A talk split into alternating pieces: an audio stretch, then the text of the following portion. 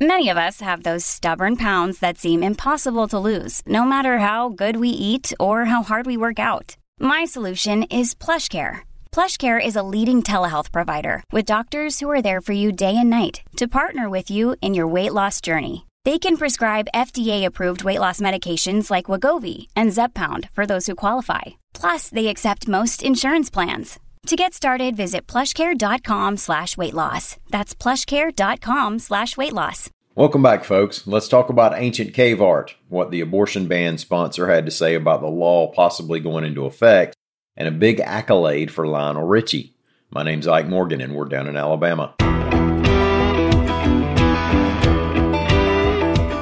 There's a cave site in North Alabama known as the 19th Unnamed Cave. It's a limestone cave on private property. It's been studied for more than 20 years, and it's known for its ancient American Indian cave art. AL.com's Lawrence Specker reports that after using a new technology to study cave wall imagery, archaeologists believe that cave site in Alabama might have the largest collection of cave art ever found in North America. Now, as I said, archaeologists have known about the art in these caves, but there are many examples of mud glyphs traced into cave ceilings. Some were designed into spaces that don't let you see the entire artwork at one time, so some images were going unnoticed.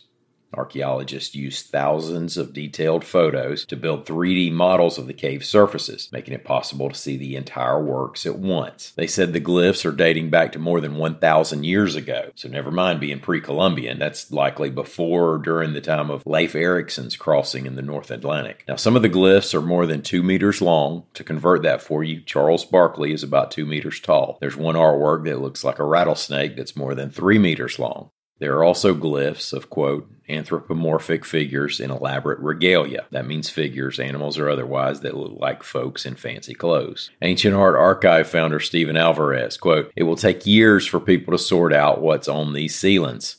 When I think of the totality of the engravings on that quarter acre ceiling, it's right up there with the most incredible things I've ever seen. The sponsor for the 2019 abortion bill in the Alabama State House that became law tied up in court has said that law might need to be rewritten if the U.S. Supreme Court overturns Roe v. Wade, reports AL.com's Sarah Whites-Koditschek. As we've mentioned here before, part of the reason that Alabama law was written as it was, with nearly a complete ban on abortions, was so that if it ever reached the Supreme Court, it might be more likely to have the entirety of the Roe v. Wade decision thrown out. State Representative Terry Collins Collins, a Decatur Republican, said Tuesday she would support more legislation that this time includes exceptions to allow abortion in the cases of rape, incest, or an unhealthy fetus. The current law, which again is tied up in court as everybody waits on the High Court to rule on a Mississippi abortion law, already has an exception for when the mother's life is in danger. Tuskegee, Alabama native Lionel Richie will be inducted into the Rock and Roll Hall of Fame, reports AL.com's Mary Colurso. Richie is expected to be inducted November 5th, along with 13 others. I'll just mention a few here Pat Benatar, Carly Simon, Dolly Parton, Eminem. Now, Lionel Richie has been a force for a long time, and how you immediately think of him might depend on your generation.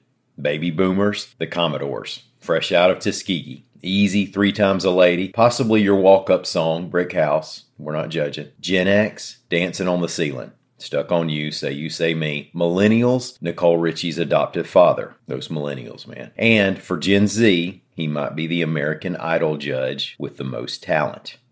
I'm not knocking the others, I'm just saying. Incidentally, this July, Richie is scheduled to headline the closing ceremonies of the World Games in Birmingham. Thank y'all so much for listening. We'll be back here again tomorrow. Until then, y'all come on by and see us on the internet at al.com.